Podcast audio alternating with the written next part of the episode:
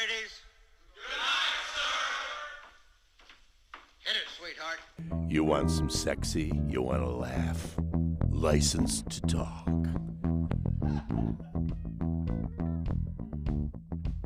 License to Talk is brought to you by Goodspeed Beverage Center, 2202 Seneca Street. They got your seltzer, heavy beers, light beers. Stop by, quench your thirst at Goodspeed's Beverage Center. Bottle Rocket Beer Reserve, 2182 Seneca Street. They got burgers and bottles every Friday night. The Rocket is stocked and ready to rock. Bob's Barber Shop, 2098 Seneca Street. You got to call before you get a haircut, 716 207 9210. Talk to Dan about the Blue Jays, baseball, or even license to talk. Bob's Barber Shop. You gotta see the action there on Seneca Street. First in Buffalo, fireman owned and operated, 391 Abbott Road. Custom t shirts, custom hats. Get your custom gear at First in Buffalo. Mr. Submarine, 1977 South Park Avenue, serving South Buffalo since 1963. Lowest prices in town. Try the ham sub, the best in South Buffalo at Mr. Submarine. Vinyl Vibes. Check them out on the gram at Vinyl Vibes Buffalo. Vinyl stickers, decals, custom designs created by our boy Quails at Vinyl Vibes. Dog Ears Bookstore, 688 Abbott Road. Don't get your coffee from Timmy, and you can get it from Tommy. Check out the books in there. They, got great stuff. Great people down at Dog Ears Bookstore. Charlie's Boatyard, 1111 Fuhrmann Boulevard. Great fish fries, great specials on the menu, awesome service, and delicious drinks. Right there on the water, Charlie's Boatyard. All right, Marky, episode 52. We're down by the water, and our guest today is a Vietnam veteran and a Purple Heart recipient, Ed Good. Ed, welcome to License to Talk. How are you? Thank you. Thank you. Well, Ed was born in 1943 That's correct. in the west side of Buffalo. Yes, I was on the Lakeview projects. Let's let's talk about growing up in the west side of Buffalo first. Well, I will. Yeah. Uh, you know, I live in South Buffalo now, but it's my second marriage, and I moved to South Buffalo with my wife. So when I was a kid, my uncle lived in South Buffalo. My father piled us in a car and said, "We're going to see Uncle John." Well, the West Side was my whole life. I, I far as far, I remember, far as I ever made it was downtown. Right. So we get in a car and drive out to Uncle John's in South Buffalo. It's like you're going to another world because it was like so far away. You know, like oh my God, where the hell are we going? Uh, so, and little did I know then that I wind up in South Buffalo, anyways. Yeah. But uh, the West Side was great. Grover was great. It was a predominantly Italian neighborhood. So because a lot of my friends were from Italy, I had to learn to speak Italian. Oh yeah. So when I call our house, I'd like my buddy Pete, I go, I call the house, I say, Buongiorno, Pietro Casa, si. ah, aspetta, Pietro Venica, you know. So we go out with the guys, and they be talking Italian, and Pete say, hey, this guy knows what you're saying. So watch, watch out. You know? he, he understands Italian. Even when I went, it worked when we went, Mary and I went to Italy. Everybody in the group relied on me to interpret for him. Oh sure. Yeah. And So- talk, talk about the camaraderie in the west side of Buffalo and other neighborhoods in Buffalo that uh, it was more of like a neighborhood back Yeah, then. it was neighborhood. People left their their doors open at night, and uh, eh, believe it or not, there was a lot of mafia around then. You know, because uh, Steve, uh, Steve Magaddino was the big boss of uh, the mafia, and he was in Niagara Falls. But he used to come down to the west side to the west, uh, Connecticut bowling alleys where I stuck pins. Oh, you're a pin sticker Yeah. too? Yeah, No, our second pin sticker on the program. yeah, yeah. I used to hop alleys. You How, know, how much did you get paid for sticking ten, pins? it was ten cents a game.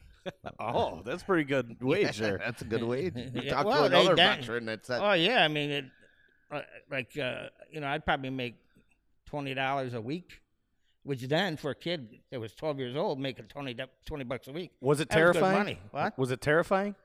Uh, yeah, at times it was. You, you get hit with a ball. Some you, you put the pins in a rack. You're getting back up between the alleys, and some guy throw a ball and hit you in the leg. You know? or a pin would come up and hit you. But yeah, no, I made good. I always worked. You know. Then when I was 16, I got a job at the Hotel Stuyvesant, which was a big hotsy totsy joint on the west "Oh yeah, a lot of ballroom dancing." ballroom dance and all that stuff. So I was a I was a busboy, And there, I worked from six at night to three in the morning, three days a week. I was in, a junior in high school. So I'd make 40, 50 bucks a week, was even better, you know. So I had more money than most of the guys had. But then when I was 17, I went down Easter vacation and I joined the Marine Corps. Now, my whole family was Navy. Oh. So I had I had to get my dad signed for me. So I come home and say, "Hey, Dad, I, I joined the service today. Could you sign for me?" He goes, "Oh, absolutely." He said, join the Navy." I said, "No, I didn't join the Navy." He goes, "The Air Force? No." And he went through the whole litany: Army, the Coast Guard. Then he said, "Don't tell me you joined the Marines." I said, "Yeah, I did. I joined the Marines." Before you join the Marines, you're you go to Grover High School. Grover Cleveland High School. And what it was the saying? Grover Grover stinks all over. how many kids? How many kids did graduate with, roughly? Uh, I'd probably say, I'm guessing 200. Yeah. Yeah. You know, and this this uh, next year will be our 60th reunion. Wow. Yeah. They still do stuff for. Yeah, yeah. Wow. Except that we're, all- we're all old guys now. Some most a lot of guys are dead. And Yeah. Yeah. Sure. Sure. You worked at War Memorial Stadium? Offerman, I uh, sold popcorn and peanuts. That was at East East Ferry in Michigan, which is gone now. They built a school in this place, but it was a great ballpark. I mean, it was like it was like Fenway Park in Boston. It was very intimate, you know. So ta- so it goes. That's they played at Offerman Stadium before they played in at War, War Memorial because they tore down Offerman to build a school, so they moved to War Memorial. And War there. Memorial was already there. Yeah, at- well, War Memorial at one time was called Civic Stadium. Okay, They used to do stock car races there. it's a big place. Yeah. Still, it still is. I mean, yeah, you can see so, the yeah, remnants it. I used to go to stock car races when I was a kid at War Memorial. Talk about going to a ball game when you're a kid selling Oh, popcorns hey, and you know, it was it was fantastic because I was a I was the only sports fan in my family. My brothers didn't like sports. My sister, of course, not. My father, nah. So I became a sports nut because of my buddies. So we always got off school a half a day for opening day. really. Yeah, you got a half a day off. So we go, my buddy Charlie and I would go down, stand outside the stadium, and be the first kids to get in the bleachers. It was 50 cents to get in the bleachers. If you stood outside and caught it, if a ball came over the fence and you caught it, and brought it back, they let you free. Really? Yeah. So I remember the 57 buys because I was watching, you know, I was selling the the cushions. I sell them out by the second inning. I go watch the rest of the ball game. Yeah, you had nothing else to do, right? Yeah, I had to wait till the end of the ball game. So I remember everything about it. At first base was Luke Easter. Second base, Lou Ortiz. At short, Mike Baxes. Bill Serena at third. Dave Melton in left. Rod Graber in center. Joe Caffie in right. and Ray Noble behind the plate. And they went to the Little World Series that year. They played the Denver Bears, which was a Yankee farm system at the time. And they lost in seven games. You always hear about Luke Easter. You actually seen him play. I seen him play. I see. I was there the night he hit it over the over the scoreboard. He hit it over the scoreboard twice. I only seen him do it once, and uh, people would sit out on Woodlawn, Woodlawn Avenue on their porches and watch the ball game. Uh, Luke hit it over the scoreboard. He hit it off Bob Kuzava in the second inning of a twilight doubleheader. Yeah. What a memory. I mean, what what a memory, and I'm very jealous because back then you got really little or no TV, No, and that crack at a bat yeah, gets you out Oh, of the seat. absolutely. It- you know, and I think it's something that uh, the younger sports fan today doesn't get. I mean, I got to experience it a little bit. Yeah, but when the Toronto uh, Blue uh, Toronto Maple Leafs at the time in the International League, when they came to town, Rocky Nelson wa- was a big home run hitter, and of course Luke was too. So they'd have home run hitting contests before the ball game with Luke and Rocky. So, yeah, and that is that's for the fans. A lot of this stuff you don't see for the fans anymore. Oh, this is for the fans. Luke was great. Uh, the ball, uh, the, the ball team was great. I loved it. And then I went to hockey during the winter. I'd go down to Memorial Auditorium. and this is pre oranges. Oh yeah, they had the Browns. It was the Browns, the Reds, the Blues, and the Grays. The Grays were the nosebleeds Right. up at the top, you know, and they, they no masks, no helmets, and they had, you know, Ivan Irwin, Frankie Martin, Ronnie Ingram, Billy Sweeney, Guy Trottier, all the, the old timers. This is tough hockey. Dennis Hextall. Hextall was a good hockey player. Went to the National League, but he was a he was what you could call a goon. You Right. didn't want to fight the guy because he'd kill you.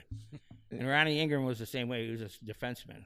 A lot of people don't realize that the Buffalo Bisons were the hockey team. Oh yeah, they were before owned the by Sabres. they were owned by the Pastors, the Pastor brothers, the Pepsi Cola. Yeah, Uh, I got a hat they on. owned the whole yeah they owned the Pepsi franchise from Buffalo, the Pastor brothers. So they had the bottle cap on the jersey. Yeah, yeah. Yeah, and we had a big rivalry then with the Cleveland Barons, and the Barons would come to town. The place would sell out, and they had the famous Glover brothers. They were two rough, tough guys, and I remember Ronnie Ingram and Freddie Glover got in a fight. They got thrown out of the game, and on the way down to the locker rooms, they got in a fight down in the in the hallway. The police had to break it up. Then the fans got into it with the Barons, and the Barons came up into the crowd, started beating the hell out of the fans. So after that, the Buffalo police would have to sit in front, uh, stand in front of the benches to keep the fans and the players separated. A lot of fighting back then. Oh, I remember uh, Dennis Hextall uh, fought with Larry McNabb from the Hershey Bears. McNabb was a real big goon and beat everybody half to death. They had to help McNabb to the bench when Hextall got done with him. he just beat him half to death, you know. Following uh, uh, hockey as a young guy, you're in the paper. You're l- looking to see Oh, the every day. scores the next day. That's Yeah. another thing that the kids don't understand these Yeah, I. I had a paper route, Buffalo News, five days a week, and it was 25 cents for the week. wow, So we collect on Saturdays. You know, a lot of paper boys and pin stickers. boy. there. yeah, yeah. How old were you when uh, you had your p- paper out, and how old were you when you were working the Well. I was, I was like eight years old when I got the paper out. I got it. And I it's had- just fascinating us. Yeah. That's great. I My had, daughter's almost eight. I had 250 papers. I had two blocks of Connecticut, two blocks of 14th, both sides, two blocks of Vermont, both sides, two blocks of normal, both sides, and another block of Connecticut when I got to normal Connecticut. So, and this is like a, and this is like a newspaper, not like our paper now. Oh, no. Like how heavy was Yeah. the newspaper then? It was It was heavy. I had a big box. I had a big paper box. Said Buffalo News on the side, and uh, it was heavy. And then in the snow, it was even worse. Because I remember it didn't matter how bad it was. My father had a strong work ethic, and it'd be snowing and blowing, and he'd go, "Get out there!" I go, "Dad, it's snowing. Get out there!" People are waiting for their papers. Okay. You can't get a kid to walk a block without carrying anything. Oh, I, I, and you got how many blocks? about seven.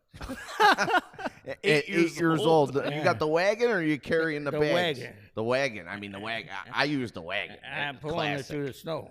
You know? Oh yeah, the pain in the ass. Oh, yeah. Nobody- I, nobody I come home, shoveled I, on, I'd you be know? frozen. Oh yeah. I used to take my shoes and my boots off, my, my socks, and stick my feet on the radiator to get them warm. Is that is that somewhere where society has gone wrong that we didn't teach those values I- oh, to these generations when There's they were no, younger? You see kids today, there's no work ethic, No, none whatsoever. So I mean, not at eight. not But any. it- yeah, not well, at eight, yeah, you were but- told you were just told you got to get out there. My parents didn't have a lot of money, so uh, Were you contributing? Was this going? Was this part going to believe it or them? I had I had to pay five dollars a week board. Wow. Wow. At eight years old. hmm That's that's phenomenal. Good for your parents. And then when I was 16 and I went to work at the Hotel Stuyvesant, it was ten dollars a week board. Oh yeah, because they knew you were making that money. That's right. And you didn't leave the house until you you gave the old man the, the money. Because I'd be Good heading for out the door Ed. Friday night. You go, hey, where are you going? I'm not going out with my buddies. You forget something? no, I didn't forget nothing. And you- The table, the money now. So was all the sports stuff after you came back uh, f- from the military, or was No, it prior pre- to. pri- prior to? So you you worked at Oh yeah, I worked at the Stuyvesant. I worked as a pin setter. I had a paper route. I had the paper route, the 250 papers. Go home, eat, do my homework, and be at the alleys at seven o'clock for the for the men's league. Then I stuck the nine o'clock league of the women.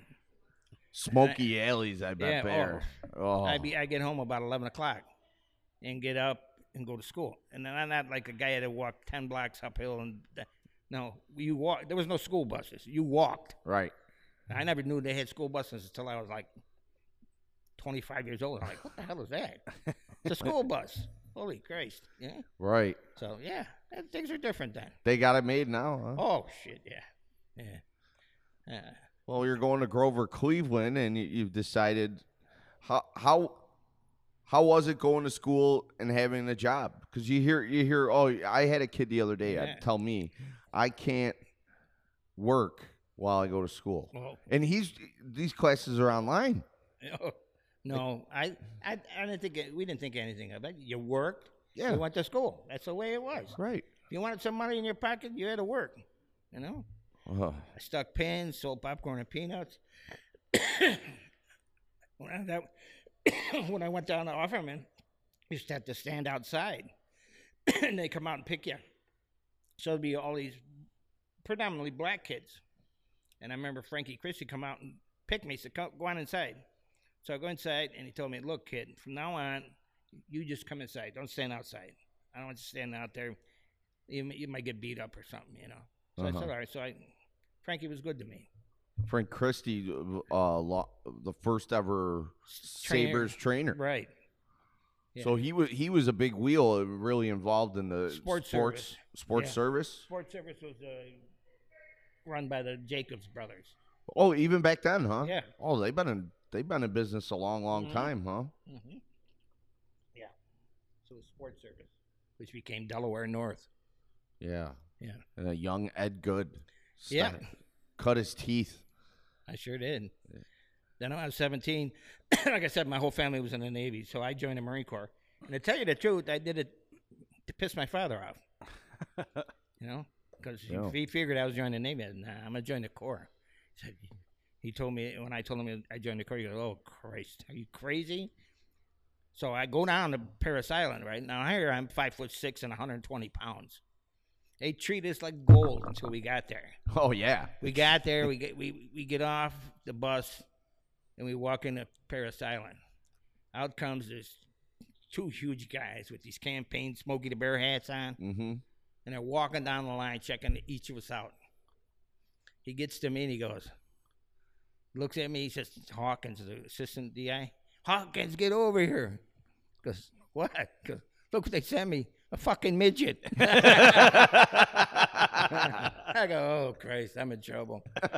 and I was in trouble because he was on my ass from the day I went to boot camp to the day I left. He always calling you a midget. Oh, he, Did you get creative with him? Oh, I'm sure he did. well, I graduated from boot camp, and I had now the smoking lamps lit. and you can go to the store and buy stuff. So I'm leaving like two days after that. I'm going to Portsmouth, New Hampshire. I had my orders, so I'm washing my clothes in the barracks, and he comes in, and I was chewing gum. He goes, "What the hell you got in your mouth?" I said, "Gum." Really? Said, "Take it out, mate." I had to take it out, put it between my eyes, and spread it to my ears. I had to shave my eyebrows off because I couldn't get the gum out of my eyebrows. Oh my god. So I And went you're to- shipping out. Yeah, I'm shipping out to Portsmouth. I got no eyebrows. no, so I oh I go to Portsmouth, and that's a naval prison. Yeah. You know, so now I'm one of the brig chasers. So I got guys in there six five, six six, and here I am five foot six, and I, I gotta give these guys orders. With no eyebrows. No eyebrows. I, I had a 45 and, a- and a club, Yeah. and believe me, I wouldn't have hesitated to use it if I had to. But then I was I got transferred to um, Newport, Rhode Island, and I got lucky. I was the day I got there, they asked me, "Do you have a driver's license?" I said, "Yeah." So they made me the driver for the president of the Naval War College, who was a vice admiral. Okay. So I got to drive him all over the place, and he'd have to have he he'd have a he was speaking at a hotel in Boston. I have to drive him to Boston and wait there for him, bring him back, which was great because I go in the kitchen and, and they'd make anything I wanted for me. But uh, it was a it was a really good job, and I loved the guy who was the uh, vice admiral. Uh, his last name was Kramer. And he was he was a great guy. Treated me very well. But then, as it goes on, I got four years in the Corps. At the time. Yeah. Well, at the time, I had I was in my second year in the Corps, but then I got transferred out to the West Coast to uh, the USS Ticonderoga, because the Marine Corps is a part of the Navy, Sure. and they have on the bigger ships, the carriers and that, they have a Marine detachment. You guide you guard the officers' quarters, and you're on the bridge with the captain during flight ops and that. So I was on the Ticonderoga for two years. My enlistment was ending, and I had two years of reserve time to do. So I- instead of doing the reserve, I extended for two years and make it active. So I'm on the Ticonderoga and have I'm loving it. Right? Oh yeah. I get I get called by the sergeant major, come down and see him. I was up on a flight deck with the captain. So I go downstairs and he goes, uh, You got orders? I got orders. Yeah. You're going to 3rd Marine Division. I said, Oh, yeah, they're on Okinawa. He goes, Nah, they used to be on Okinawa. Uh oh. They're in Vietnam, dude. And I'm like, Oh, no. So I get to Vietnam. I, I fly into Da Nang and then I had to take a chopper down to Chu Lai where my unit was. And get down there and then the sergeant major, who's the big boss of enlisted men, he looked at me and said, How tall are you? Here we go again. I'm like, I'm five foot six. Why? He goes, Oh, I got a job for you. I said, What's that? He goes, Oh, you'll find out tomorrow. So I'm out there. We're going out on, on search and destroy. And I hear Sergeant Major say, Get good up here. I get up there, he goes, Strip down to your waist. Strip down to my waist for what? You see that hole? You're going down that hole. Oh my god. So I went down there. You got a 45, right. a flashlight, and a K bar, which is a like a Bowie knife. Go down there and see if there's anybody down there. So how are you holding these? Like, do you got the gun in one hand and then a I flashlight had in my the other? 45 in the shoulder holster. In the shoulder holster? yeah, and I had the, the flashlight and the K bar. Is there anything that gets your heart pumping more than that in your entire life? No, that was about it. Uh, no, s- a few, a few operations that I was in, like uh, Operation Starlight, was a three-prong assault, and it was a North Vietnamese regiment that were dug in on the peninsula. So you're looking at about 3,500 North Vietnamese regulars. Whew. So we went in on a an air assault, amphibious assault, and a ground assault. I went in on a Huey, which is a helicopter and we were taking rounds going into the landing zone, the, the LZ. It's a hot LZ.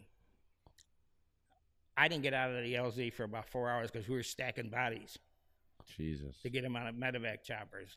So we lost, I'd say, about 260 men Wow. in, that- in that operation alone. That that's dead, not wounded. So uh, that got my heart pumping a lot. Oh yeah. But I was involved, I was in Nam for two years. So when you're in the tunnels, Yeah. so that's an everyday occurrence. Uh, not every day. It's just, Just when when, you they see ran one. across the, po- Yeah. they, you're going down a hole. Anything interesting in those holes? Well, they were booby trapped. Right. You know, you had a booby trap as you entered into the tunnel. They were called toe poppers. If you stepped on them, it'd blow your foot off. So you'd have to take your knife and insert it in the ground, dig around looking for it. Then when you find it, you could just pop it out of there. And they had booby traps in the tunnels. Not a lot of them. They had a lot of booby traps in the field. In the tunnels, they'd have viper pits. You know, they'd have a, a what they call a habu, which is like a cobra. They called it a ten foot snake. You- If it bit you, you went, you walked ten foot and dropped. Oh. Uh, yeah. Holy shit. But basically, they had compartments, so you were looking to see if there's anybody there. How long do these things go usually? Oh, they're different. right. They could go. They could go for eight, nine hundred feet, maybe longer at times. And they went down. They went sideways. So you had to check it out. Reinforced? Are they Yeah, oh, reinforced oh, in yeah. there? Yeah, they build those tunnels. Jeez, how long do you think it takes them to build build those tunnels? It had to take a while. Yeah, right? Yeah. In fact, they're doing they're doing tours in those tunnels right now. Really? I met a woman when we were overseas. Mary and I were in Europe, and she had just came from Vietnam, and she was telling us, "Oh, we went through the tunnels and all that." I said, "You went through the tunnels?" Yeah, they, they, they- people take tours through them now. I'm like, oh my god. Would Yeah. you go in there? I I I never envisioned going back, Right. and if I went back, I I don't think I'd go down a tunnel again. No, I wouldn't want you to. I became claustrophobic because of it. oh, I'm sure. you know. So, but uh, I love the Corps, and you you'll notice one thing, and not not to denigrate the other services, they're all great. But the Corps has a special quality. We're all brothers. I can meet a guy who was in the Corps in World War II, and they still call me brother. I've seen it happen. Yeah, you'll see it here. Yeah. yeah. Brothers are brothers. that, that's like- great. and and the uh, other services don't have that. You No. don't see a Navy guy saying, "Hey, go Navy," you know. I see another Marine. It's hoorah. Oh, sure. You know? So we're talking about combat. Yep. Obviously, you have a Purple Heart. Yep. How do we get the Purple Heart here? It was Christmas Eve in 1965. They brought us out of the field back to Da Nang. They wanted to get us cleaned up, give us clean uniforms, give us a good meal, because we ate sea rats out in the field. So I got back and we got a good meal and all that, and we're all up in the tents, bunch of us playing poker. All of a sudden, I hear somebody yell, "Incoming!" Like what? And he heard thump, incoming, thump. It was mortars. They were walking them in. They're trying to get the right range.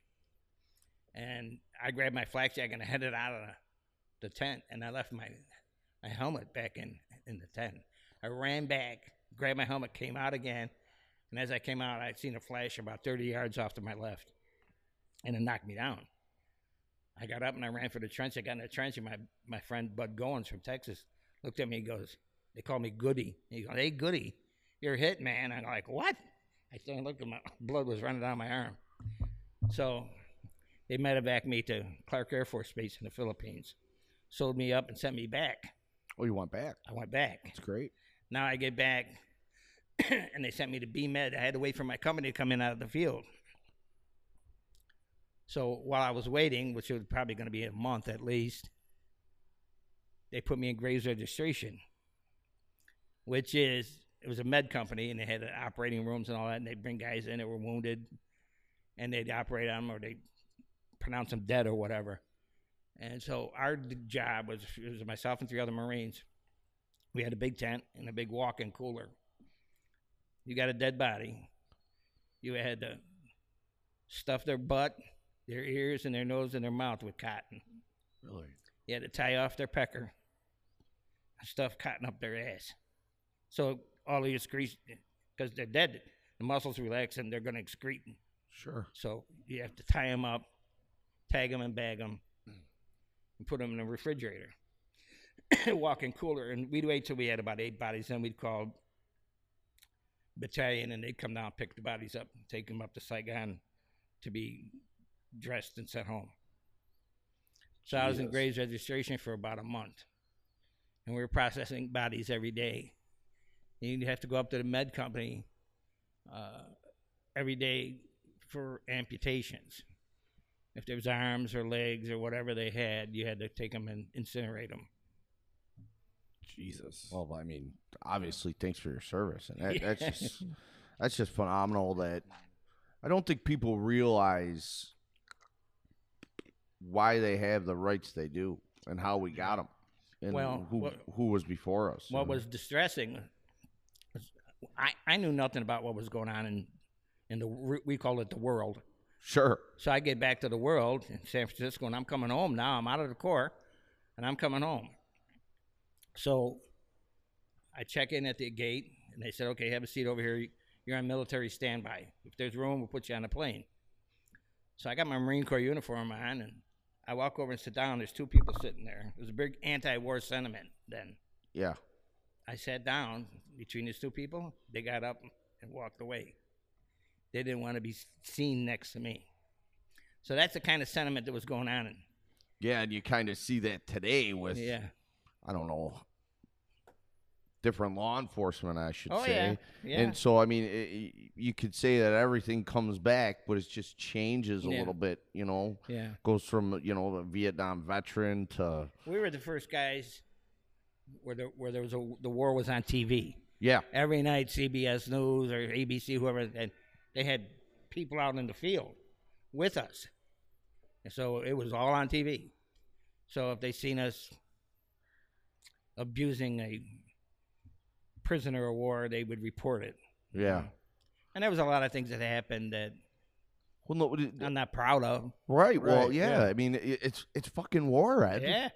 Oh, It's, yeah, it's well- not supposed to be uh, puppy dogs and balloons. Well, yeah, it's tough because you get in a firefight and all hell is breaking loose for about a half hour or so. Then it stops and you hear guys moaning and groaning and bleeding, and you're like checking yourself out. sure. How the hell did I make it through this? You know. Right. It's Well, like you said, your brothers, like there was Yeah. no color. It was No. that everybody Oh, has your back. brothers. Everybody has your back. Everybody's the same. It was three guys who were real close with. It was uh, Benny Acock from Shreveport, Louisiana, Cecil Bozeman from Jackson, Mississippi, and Shadrach Leon Howard from Memphis, Tennessee. And of course, Shadrach was black, and these other two guys were were deep South rebels, you know. right. But we were brothers, all of us. We covered each other's ass. If anything, could if anybody could learn anything from this episode, I, Yeah. I would think take the marine values into today. Well, there Yeah. are, all the services are great, but the Marines, we just had a camaraderie that it will last forever. You know, and that, that's like my brother would bust my chops and say, "Ah, you're the Department of the Navy." I go, "Yeah, the men's department." Uh, I'll be honest with you. If there's a guy in a bar Yeah. woofing shit that's uh, Coast Guard, yeah, I might go outside with him, but I'm not going out with you or your brothers, the Marines. They, yeah. they take your eye. Oh, absolutely. and you know, it's, it was war, and you didn't leave your brothers behind. If you lost them on a battlefield, you brought them home with you. You brought them back. yeah.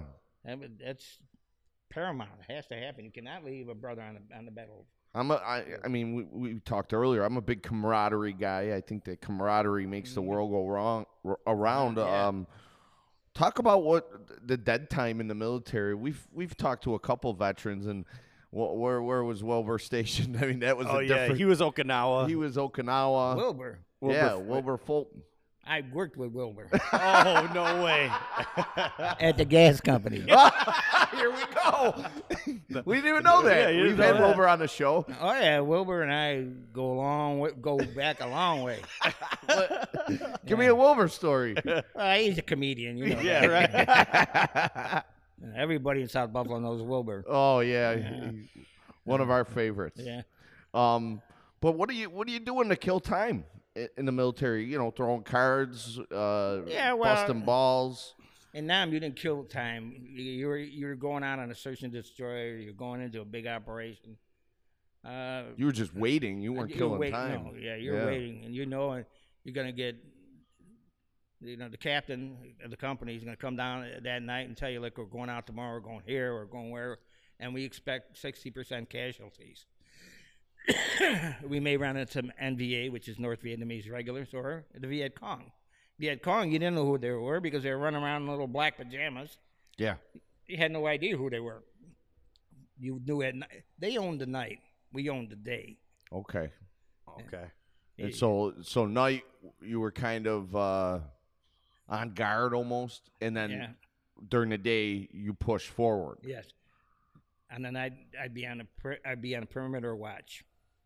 You know, And if you seen some, or thought you seen something, you'd ask permission to throw up a flare, illuminate the field or the rice paddy. And if there's somebody there, you're going to take them out. Yeah, you light them up. Yeah. Absolutely. Yeah. I- I- Vietnam, i- i- it, it, I don't want to say it fascinates me because Uh-huh. I'm I'll be 40 in October. Right. We weren't taught about it. No, uh, you know, I a lot, a lot of young people your age I've talked to, they they saw it on TV or they knew nothing about it. You know. I mean, and I hate to say this, I we always talk about it is, uh, you know, you compare to a movie. The PBS documentary I, I thought was uh, was great, Oh yeah. but uh, what's what's the most realistic thing you've seen, whether it was a documentary or a, a movie from Hollywood? I the, the movie the the movie Platoon was probably the most like combat that I've seen. Uh, Full Metal Jacket, the guy who played the uh, DI, that was very realistic. Ermey, R. Lee Ermey, R. Lee Ermey, yeah, a Marine, he just died. yeah, last year. God bless him. Yeah. But yeah, there, there's uh, There's a lot of uh, funny parts to that. You should you should look into it. Um, he wasn't supposed to be the drill instructor. Mm-hmm. Right. He was on location as the only Marine on th- that that Yeah. set, and he basically was auditioning Yeah. to, to Oh, yeah. Stanley Kubrick Yeah. the whole time. And the guy that was supposed to play the uh, the drill sergeant Yeah. is the guy in the helicopter that's when they're going by shooting shooting the, the rice paddies. I ran into my drill instructor in Nam. Oh, you did. What did he What did he say to you when he first I seen you? I had to go up to regiment and give him a body count. We had been out Oh, on an Jesus. operation, so I had to give him a body count. So I get up to regiment. Now I got my I got bandoliers, grenades, forty five in the shoulder holster, and M fourteen. And I walk in, and there he is sitting behind a desk. I walk up and I say, "Hey, Sergeant Major, remember me?" He goes, "I don't remember you." I said, "Well, I remember you. I had you in in uh, Parris Island." Oh, I said, "Well, I made a good Marine out of you." I oh said, yeah. All the good Marines out there fighting the fucking war, not sitting there fat ass behind a desk like you are. He said, "Get out of my face, you bastard! I'll kill you right here." Scary dude. oh, he was in he was in World War II, and Korea and Vietnam. So that's three. You now you, those guys aren't around anymore. Oh, he's got to be dead. yeah, Yeah. those. As I'm 77, hmm you know.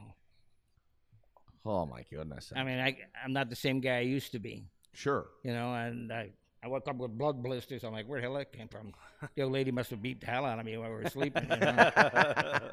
You know, and, and sex, forget. it's like sticking a marshmallow in a parking meter. Good for you, Ed.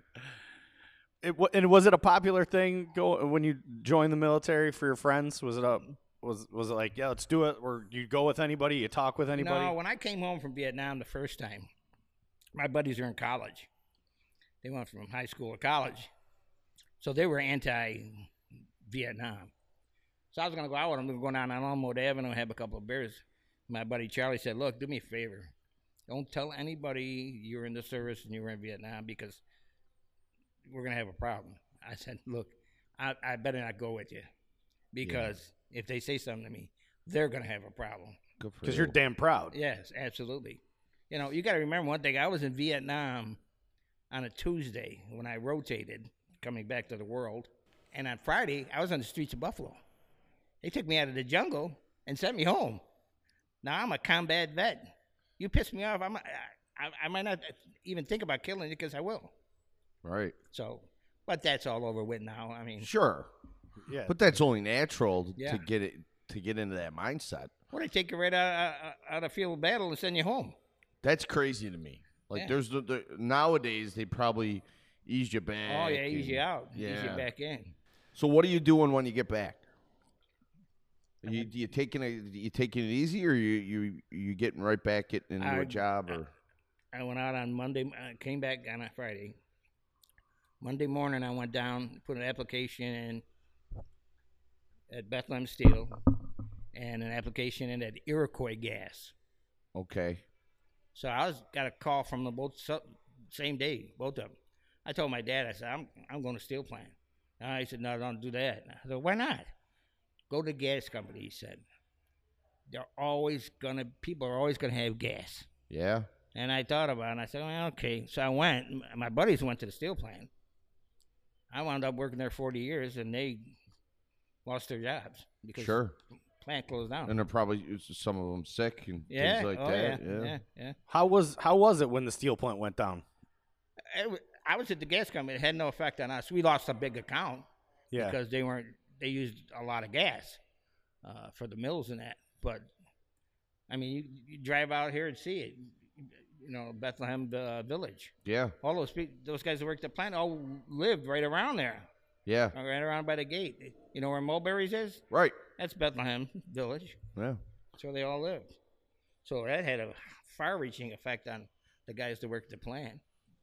And, and it was amazing back then. I've always heard that you know these these mom and pop corner bars, Oh, yeah. little restaurants, Absolutely. they were killing it. They were killing it. They were cashing these guys checks. Yeah, and then they were getting it all And back. they were getting it all back. yeah.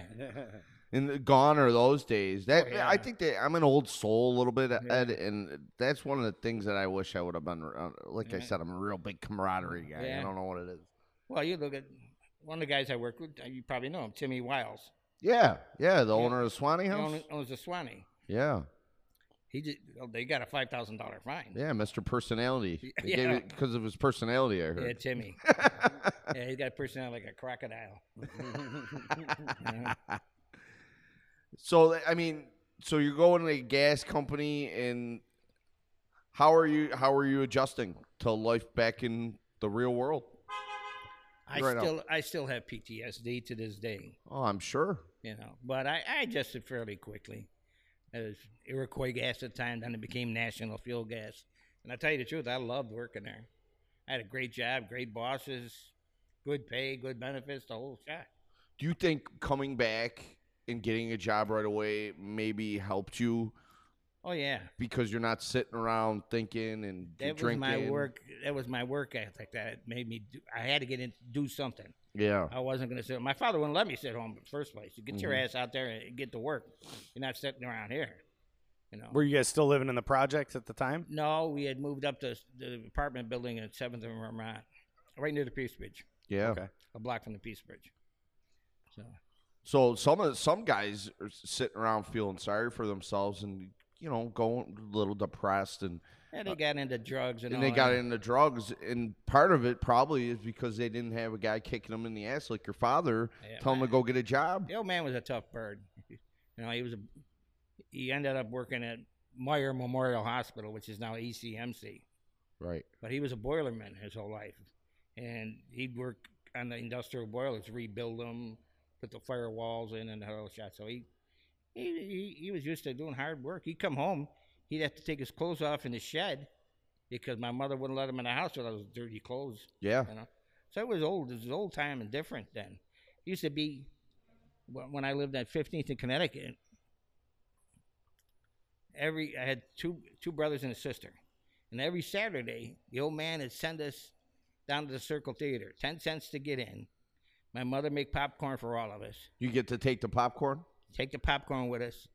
Twenty-five cartoons and a Bowery Bill film. So man, it was it was like heaven. So about when I turned about thirty-five years old, I was thinking one day, you know, I know why that son of a bitch sent me to the theater. He was chapping my mother. he was having he was having a, a matinee, you know, while we were at the show. And I and I said I told him that I said, "You son of a bitch, sent me to the show because you're not you're a cheap ass. So you sent me to the show."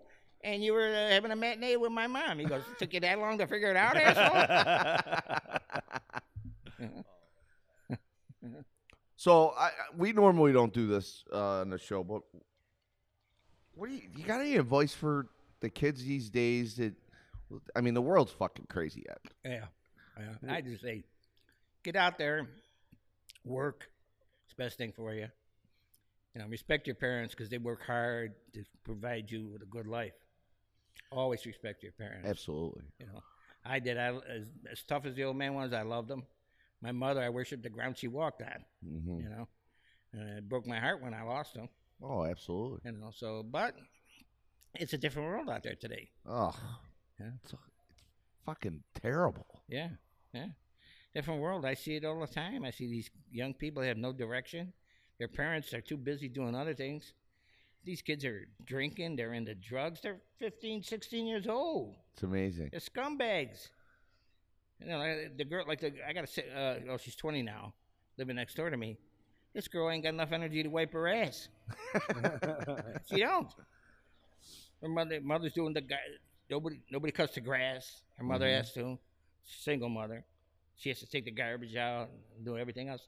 And they have take out food every night. Me, me and the wife were having a conversation last night, and it, it, was it was a pretty good one. With there's there's no respect, there's no values at home coming from the parents. Know? So th- it's just it's we keep going in a circle yeah. until one generation puts their foot down and says, "No, we're going to discipline our children and make them do shit." I'll give you an example, a good example. You know my brother-in-law Jimmy. Yeah, yeah, yeah, On. yeah. He's got two boys, Zach and Jonathan. Very nice guys. Mm-hmm. They're men now. Know, they're in their they're in their mid twenties. Very respectful to their parents. Very respect just respect people in general. Yeah. Both of them have jobs. They work hard. Jimmy, I told Jimmy many times, he raised those boys well. Oh yeah, he is. You ought to be proud of them because they're they're nice young men. You know. There's hope. Yeah, there is. There is hope.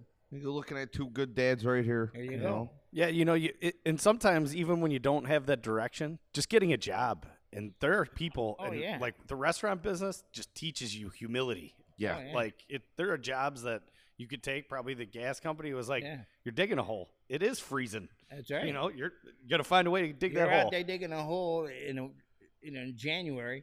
It's like 12 below chill factor, and this woman's in the house opening the curtains, looking out, and come out and finally, uh, when are you gonna have me back in service? Hey, lady, look, I want to get back in the truck as, as soon as I can. Believe Yeah. me. So Yeah. I'll get you back in service within the next half hour. Right. I think it comes back to you just gotta you gotta work, and you not everybody's gonna get the job behind a desk, the IT. You're not gonna Oh, that's what create. they want to do. They want Yeah, to you're- be uh, computer. you're not gonna people. create an app. Yeah. You know. Tell you what, my when I first started, we had open back trucks, and I used to put my lunch in the back of that open back. Uh, and it, by the time lunchtime came around, my lunch was frozen to the back of the truck. Yeah. I'm like, I got a sandwich that's like uh, a brick. You know? so yeah, yeah, it was tough times at that time. We're always good. yeah. How do you like? How do you like the new Buffalo, Ed? Uh, I'm kind of excited for people. You know, there's a, a lot of good things going on, and more things are happening. Being down here on the waterfront's great. Yeah. You know, Charlie's got a great business. There's great people who work here. I, my wife, obviously, we enjoy it because we come here all the time. Yeah. You I- know? another guy that I met over a bar, Marky. Yeah. Right here. Teaches you humility. It does. Yeah. It does. And Well, he's very nice to the staff. They all come out. They all say, you know, hello, they all thank you. hello, and, yeah. and I, I thought we'd have Ed on just to. He's a great guy and a great American. Yeah, I'm proud of my country, but I don't like the direction it's going in right now. Uh, yeah. Too much back and forth horse shit. You know, yeah, I, I that's a don't lot want to of hear horse it. shit. I don't want to hear it.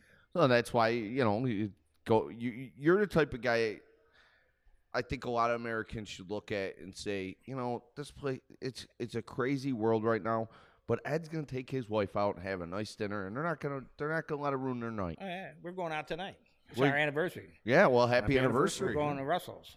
oh, there you go. You know, so I'll go out tonight, and Yeah, well, we like to go out anyways. You know, I, I tell her there's just two of us. Well, I, don't, the hell with cooking.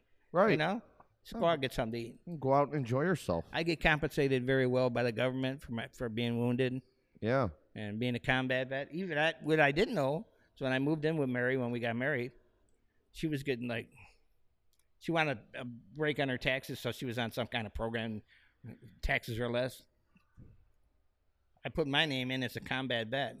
I get I get seventy five percent off the taxes, really. Yeah. Well, you should. city taxes, seventy five percent, and the county also. Yeah. Oh, Who who well, who, doing something right. Yeah. who uh, gave you your uh, your Purple Heart medal? Is there is it like a ceremony? Is it a Believe it or not, Hubert Humphrey. Hubert Humphrey gave you the, the heart? Really? He was in the Philippines at the time. And we got medevac from Da Nang on a C 130. And they brought us into Clark Air Force Base and got us cleaned up, got us in bed. And the next morning, the nurse came in. She was a lieutenant. So I was like, okay, guys, you guys got to get squared away here because the Vice President of the United States is coming to present you with your, your uh, Purple Hearts. wow? So he came in and said hello to me, pinned the medal on my sheet, and walked away. yeah. Great.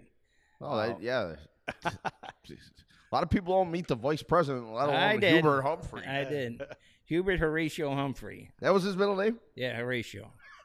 I Trip- didn't know Trip- Triple H. Triple H. Yeah, the original Triple H.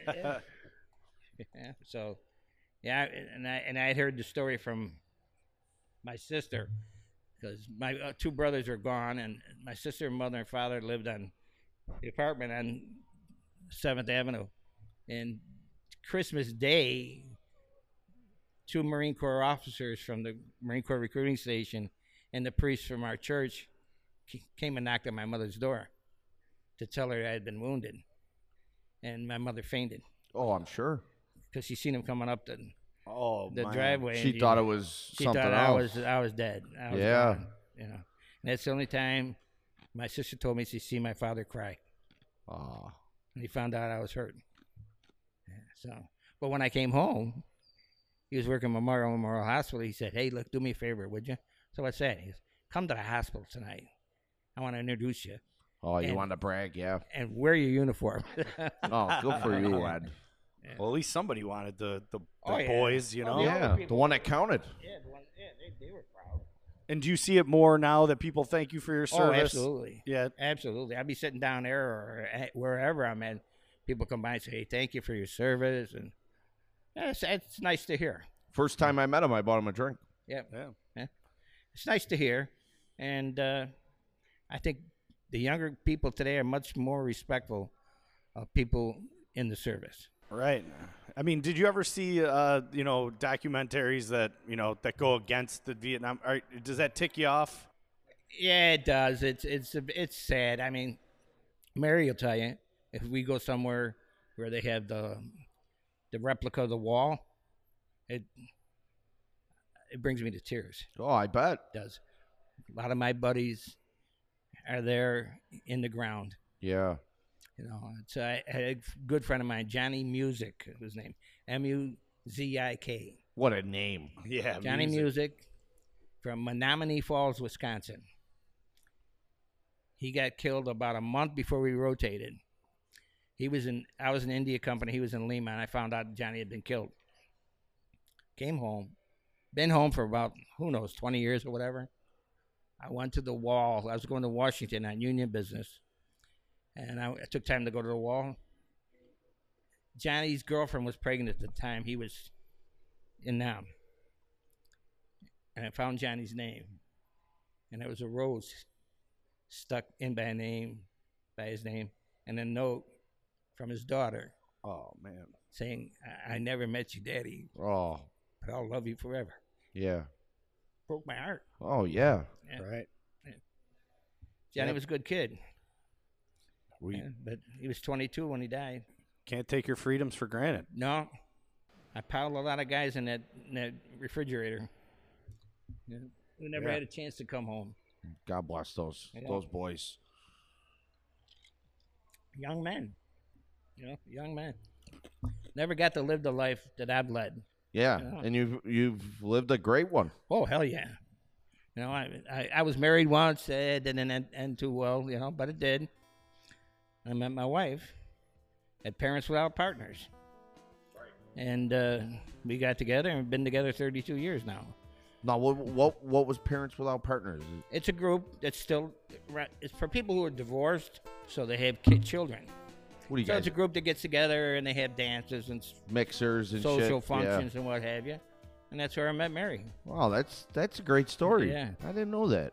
Yeah, I, we went out for seven years. Kind of like the the pre dating app. Yeah, yeah. Went out for seven years, and uh, then we got married. Good for you. So it's been twenty five. So it's 32 years, actually. 25 as of today. 25 today. Yeah. You gonna fluff that marshmallow tonight or what? Uh, it's a tough thing to hang. I used to be hang. I used to be able to hang a wet towel off that sunbase. now it's like, oh, forget it. Well, we thank you for your service, Ed. Uh, Thank you. I wanted to have a conversation with you. I think it's fascinating, and I, I always like talking to a veteran. Um, Ed Good, you are now licensed to talk. Just uh, thank you for for having me.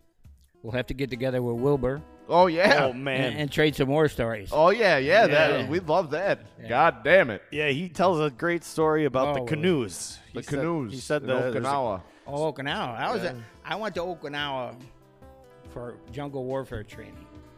You know, so they sent me up to Camp Schwab in the northern training area. But then I flew out of Fat- uh, Marine Corps Air Station Futenma into Da Nang. And Da Nang had a corrugated runway at the time. They didn't even have the airstrip built. So I landed there, and then they choppered me down to Chu Lai on a Huey. And on the way down, we were taking rounds in the cabin. Jesus. You know, so yeah. Okinawa. A lot, a lot of whorehouses there. That's so weird. Yeah. A lot of whorehouses.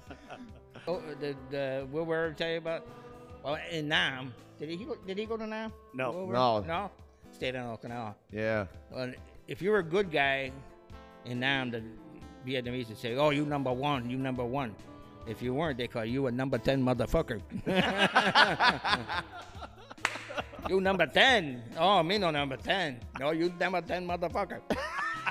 Well, like I said, Ed, you're a great American. Have fun tonight on your anniversary. Uh, Ed Good, you are now licensed Thank to you talk so much. again. Thank you. Thank you for your service.